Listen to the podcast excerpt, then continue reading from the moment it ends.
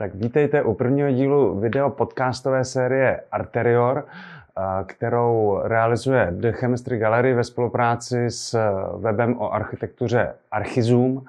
A já jsem Petr Hájek z The Chemistry Gallery a je mojí velkou radostí v prvním díle přivítat tady Jiřího Řezáka a Davida Vytázka z Kvarta Architects.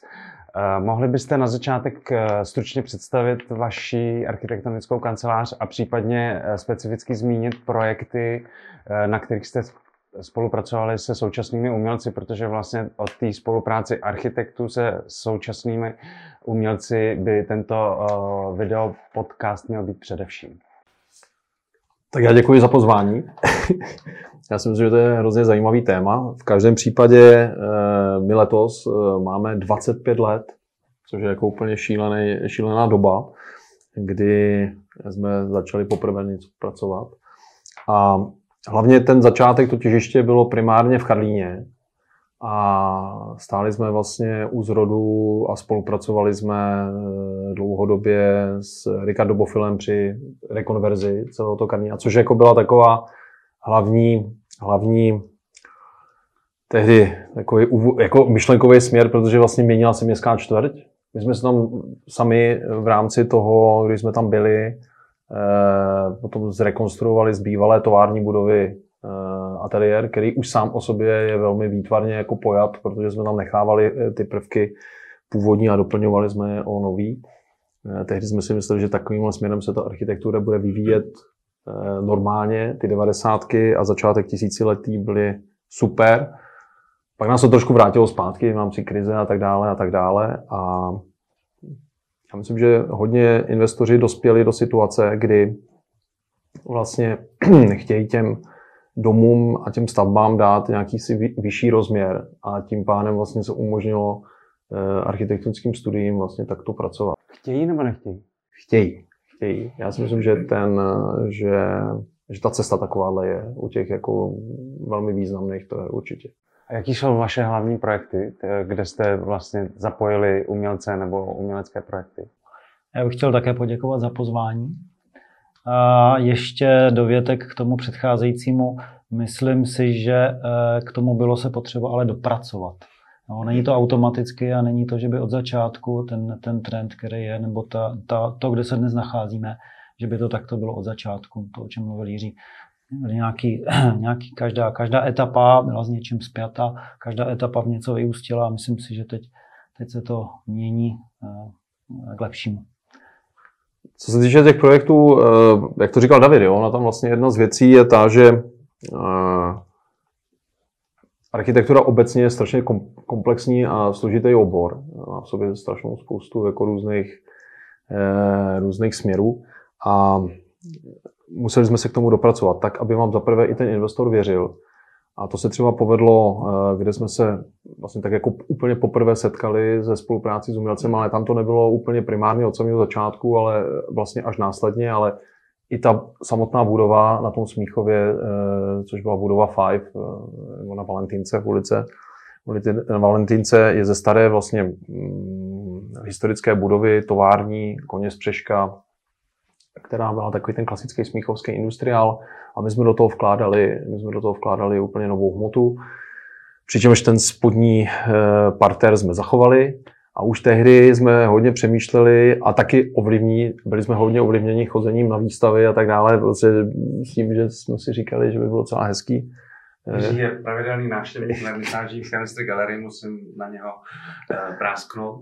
Já jsem za to rád, protože to člověka hodně edukuje a posouvá to dopředu. Jo. Jako je to, a nejenom teda tady v Praze, třeba v Chemistry chodím ještě někam jinam, ale v zásadě i ve světě, když člověk může, tak jako do těch galerií se dostane rád. A tam tehdy, to bylo zase nějaký jako okamžik, kdy jsme se potkali s Jakubem Matuškou, s Maskerem a zafungovala ta spolupráce jako mentální. A původně ten rozsah toho, té jeho práce, té intervence vlastně v rámci té budovy byl daleko vyšší. Nakonec jsme rádi, že se to povedlo dostat do té vstupní velké lobby, do té haly, kde vlastně na stěně visí jeho originální obraz zachycující jako původní Smíchov, kde on si opravdu s těmi detaily, na které oni jako opravdu špičkovej, tak si pohrál a je to hrozně zajímavý. A byla to zajímavá spolupráce. Tak, tak to, to byla jako první taková, první taková vlaštovka, kde jsme začali spolupracovat. Pak jsme s Jakubem ještě zkoušeli, že jo, e, nějakou soutěž. To se nepovedlo, nebo skončili jsme na, jak se říká vždycky, na hezkým druhým až třetím místě. Ale bylo to zase hezký, jo, že jsme už tehdy si řekli, že to je směr, kterým se chceme vydat. A já bych se ještě chtěl, pardon, já bych se ještě chtěl vrátit k tomu Fiveu. Ta budova je dle mého soudu zajímavá tím, že od prvního konceptu po tu realizaci to dopadlo prakticky stejně. To znamená od prvních úvah až po to, co se zrealizovalo, tak to vypadá velmi, velmi podobně podle těch prvních úvah, skic a myšlenek. A v podstatě i ta úvaha o tom, o tom propsat do ty budovy, něco z toho umění tam byla, ta představa. Takže jsme rádi, že se to povedlo, i když, jak říkal Jirka, v menším rozsahu. A což jako není úplně na škodu, ale tam ještě jedna z věcí, co nás hrozně bavilo, že my jsme jezdili, nebo vždycky se necháme inspirovat eh, těmi stavebními výstavami. Jo. To je úplně super, protože zvlášť v tom Německu, v tom Mnichově, se vám sejde prostě na obrovském ploše strašná spousta výrobců materiálů a různých stavebních firm a tak dále. My jsme tam objevili nějaký jako šílence, kteří dělali uh, takovou síť. Oni to použili ve Vatens na Svarovském. Jo, to taková, udělali to prostě, dali to jako protihlukovou stěnu, tak strašně výtvarně hezky, taková vlna to byla. A my jsme se tehdy s nimi domluvili, že by vlastně místo, dneska tam máme Tahokov, ale že jsme měli vlastně vypnutou síť takovouhle. Vypadalo to jak... Zajímavé na tom je, že to jsou centimetrové kroužky nerezový a používá se to v potravinářském průmyslu. Mm-hmm. Jako, jako rukavice pro... Protipořezání. Proti poře, pardon, protipořezání. Vlastně je to jako drátěná košile, jo. A oni vlastně přišli s tím, že by se s tím začala, že by se s tím mohla dělat fasáda. Nám přišlo jako super. A náš oblíbený investor Pavel Dobrovský, který na tady ty věci vždy jako hodně slyší, tak říkal, dobře, tak to pojďte vyzkoušet. No, tak jsme to vyzkoušeli. Bohužel s tím byly trošku technické komplikace a neuměli úplně garantovat některé záležitosti potom pro ty velké investory, kteří chtěli mít jistotu s tou fasádou. Tak jsme udělali lehký úkrok vedle a dodali jsme tam jako tahoukovou fasádu, kde to byla jistota, ale vlastně v tom konceptu to zůstalo velmi výtvarně to pojetý. No. So, dalo by se říct, že ty umělecké prvky v těch vašich projektech jsou pro vás, jako pro architekty, který je navrhujete, spíš hodnot, hodnoceny jako kladně, tím pak subjektem na té druhé straně, který to schvaluje, anebo je to spíš mínus, o, který, o kterým vy musíte toho investora a toho autora projektu přesvědčit? Tak já myslím, že i to zaznamenalo svůj vývoj v historii. Tak jak jsme se bavili, na začátku to probíhalo nějaký, ty procesy nějakým způsobem a nyní probíhají ty věci nějakým způsobem. Já myslím, že dneska jsme v situaci, jak zmiňoval Jiří, že v podstatě už i investoři chodí sami s touto myšlenkou. No. Chtějí se něčím odlišit. Jo?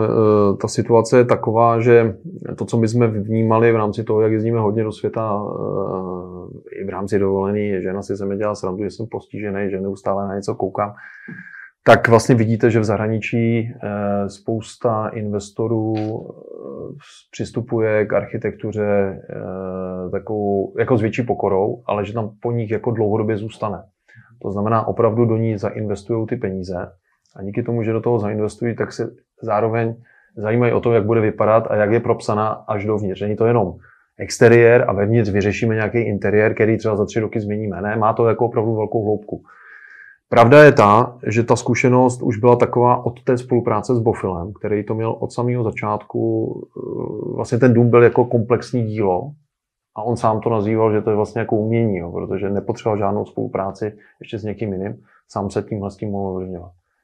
Na druhou stranu, to řekl David na začátku, jo, k tomu se potřebujete dostat čas jako ve věku, věkem, jo, jako to vyzkoušet, pak když ty věci nefungují, moc to nemůžete riskovat, jo, jako, takže chce to čas. Váš asi nejznámější projekt, ve kterém teďka spolupracujete s umělci, je projekt Fragment v Karlíně, kde vlastně vzniknou uh, velké sochy od Davida Černého.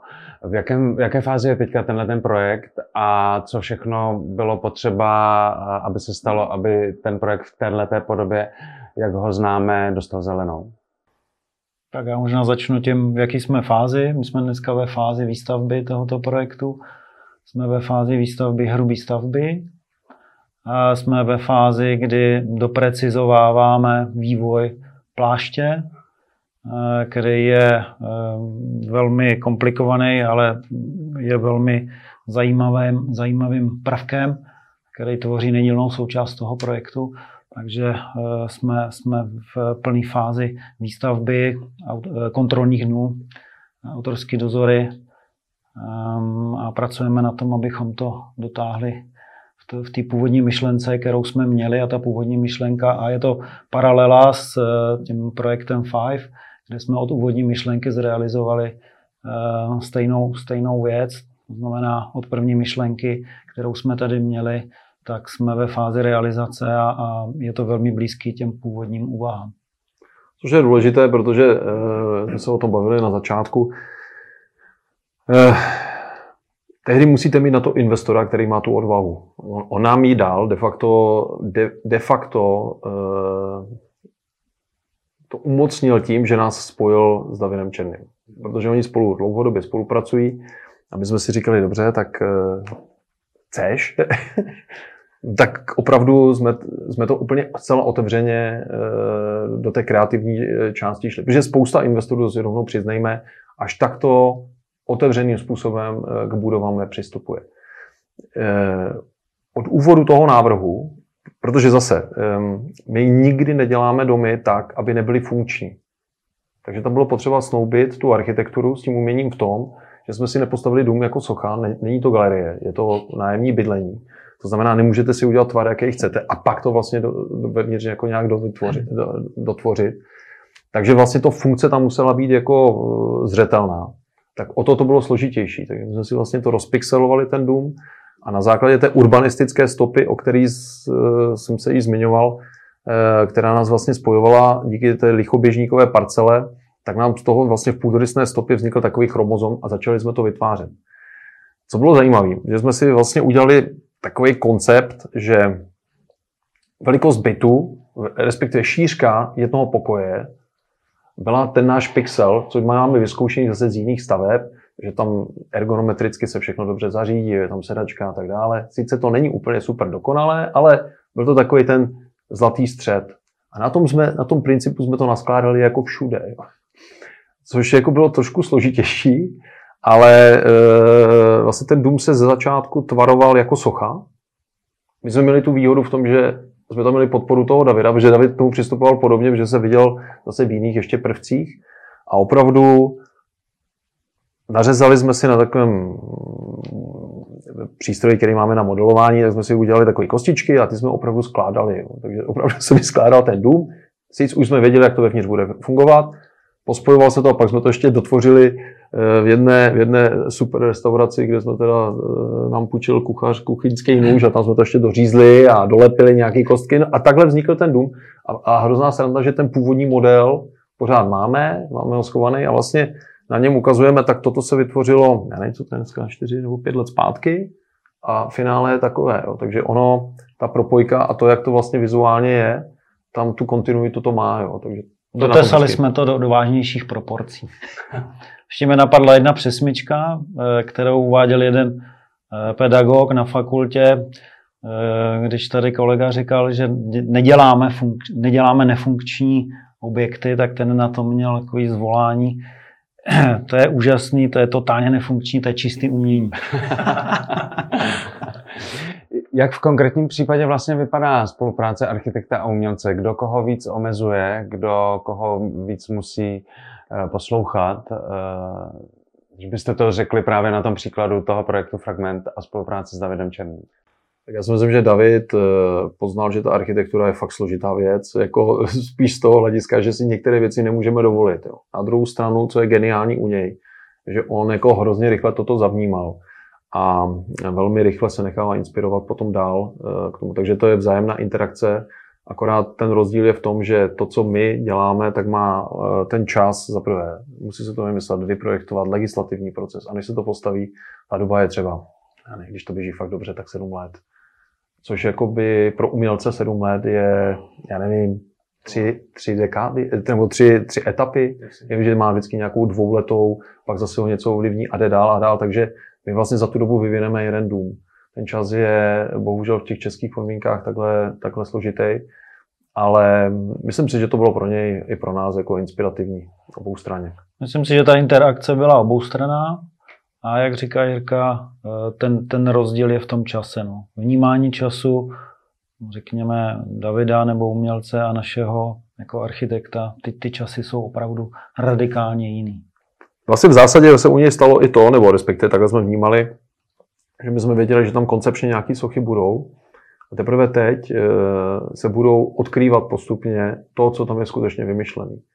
Oni mají nějaké podobné umístění, ale vlastně teprve teď to lidi uvidějí. Jo? Jako, takže to je takové taky trošku překvapení, co, co tam vlastně celkově vznikne. Vy chodíte třeba teďka za Davidem Černým do ateliéru koukat, jakým způsobem ty sochy vznikají, nebo se necháváte taky překvapit a budou se ty sochy teprve instalovat za nějakou další dobu a jak, jak probíhá tato spolupráce?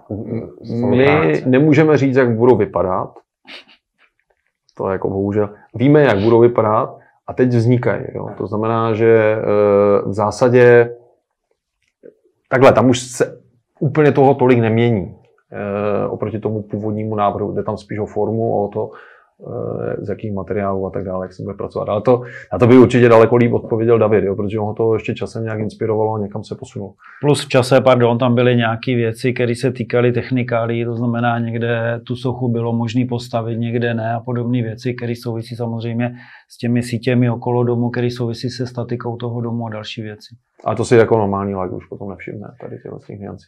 A v tomhle projektu to teda předpokládám byla jako ideální kombinace, že vlastně investor chtěl zapojit ano. umělce, takže to pro vás pak byla hozená rukavice, kterou jste rádi zvedli. Eh, mohli byste uvést příklad nějakých jiných projektů, ve kterém ta umělecká stránka projektu hrála nějakou velkou roli? A zajímá mě to, jestli to, že jste tam tu uměleckou stránku navrhli, jestli opravdu to byl ten game changer v tom, že vy jste pak byli vítězem třeba té zakázky, anebo o tom zvítězení té zakázky rozhodují jiné věci a ta, a ta umělecká část není až zase tak významná. Myslím, že to je hodně daný, říkám, zadáním toho investora, jestli to chce dělat nebo nechce dělat. Člověk, a nemusí to být velká stavba, může to být malá stavba. Je důležité, aby si ten člověk, který si něco pro sebe chce nechat postavit, aby si ujasnil své priority a věci, které chce. Pak se obklopil takovým týmem, aby to byli schopni zrealizovat. A to si myslím, že je nejdůležitější. Já si myslím, že to samý mají umělci, když jenom dělají nějaký díla nebo něco pracují, tak když dělají pro někoho, tak je to o důvěře. Jo, já si myslím, že o tom to je. A ve finále je to, předpokládám, taky otázka peněz. Je těžký přesvědčovat investory o tom, že mají vydat větší rozpočty na to, aby ta výsledná podoba té architektury byla zajímavější, umělečtější, dlouhodobější v tomhletom smyslu, nebo... Já si myslím, že to je tak, jak jsme se o tom tady již bavili. Má to nějaký vývoj a dneska myslím si, že můžeme říct, že zaznamenáváme tu snahu nebo tu tendenci toho mít tam nějakou přidanou hodnotu. A to se týká umění, nebo se to týká vizuálu té budovy nebo toho návrhu. Investoři dnes, to, co vnímám, chtějí mít nějakou přidanou hodnotu.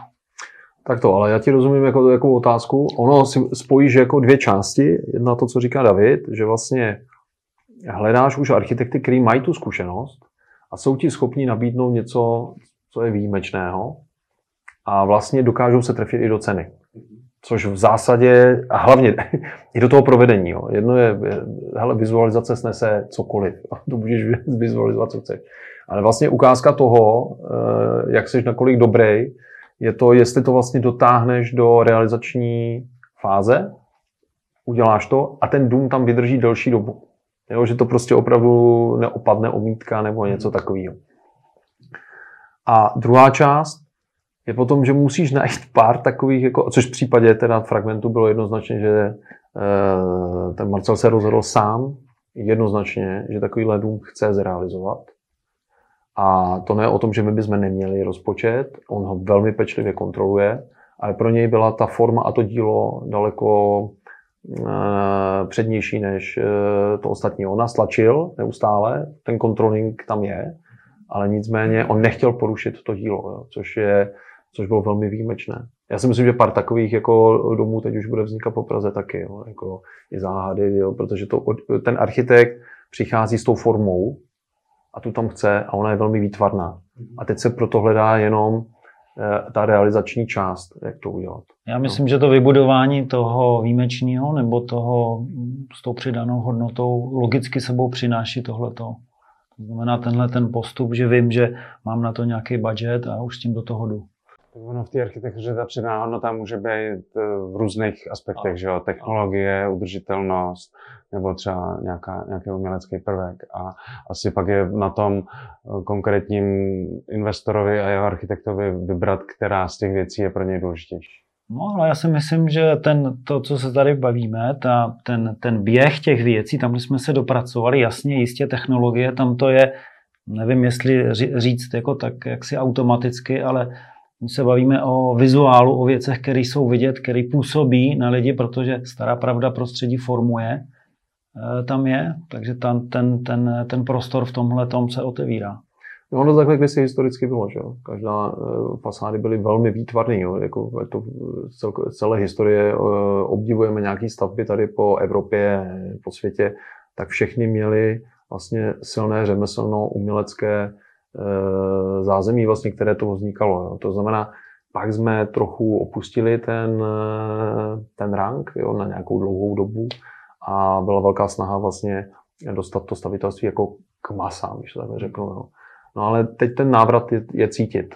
Jo. A je to vidět jako v celé Evropě, to není jenom záležitost u nás. Jo. My vlastně navazujeme na něco, co se běžně v Evropě ustaví. Jo. Jako, myslím si, že ta kvalita toho provedení je velmi vysoká. Jo.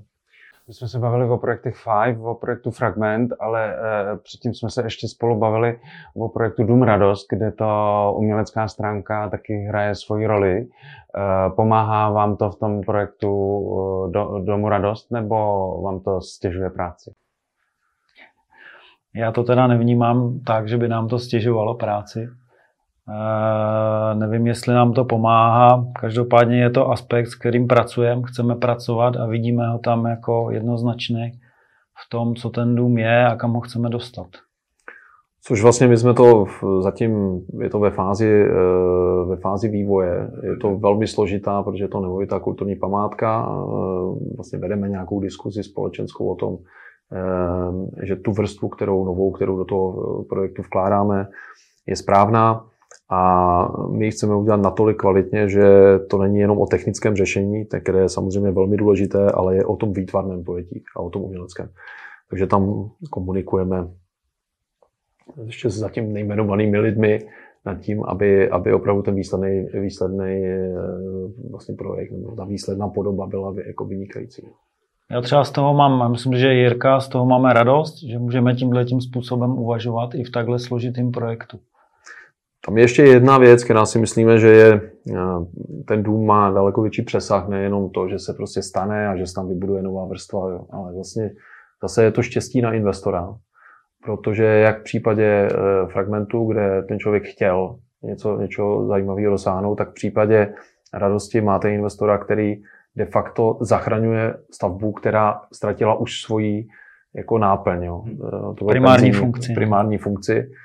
A navíc jako z toho vzniká něco, co si myslím, že pro Prahu bude hrozně hezký, protože to bude vlastně takový jako společensko-kulturní středisko, nebo středisko, centrum jakoby toho Dolního Žižkova, kde vlastně by v té, v té, v té jako řeknu, parterové části těch jednoho podzemního, jednoho nadzemního a plus ten parter by mělo vzniknout místo, kde se vlastně můžou lidi setkávat.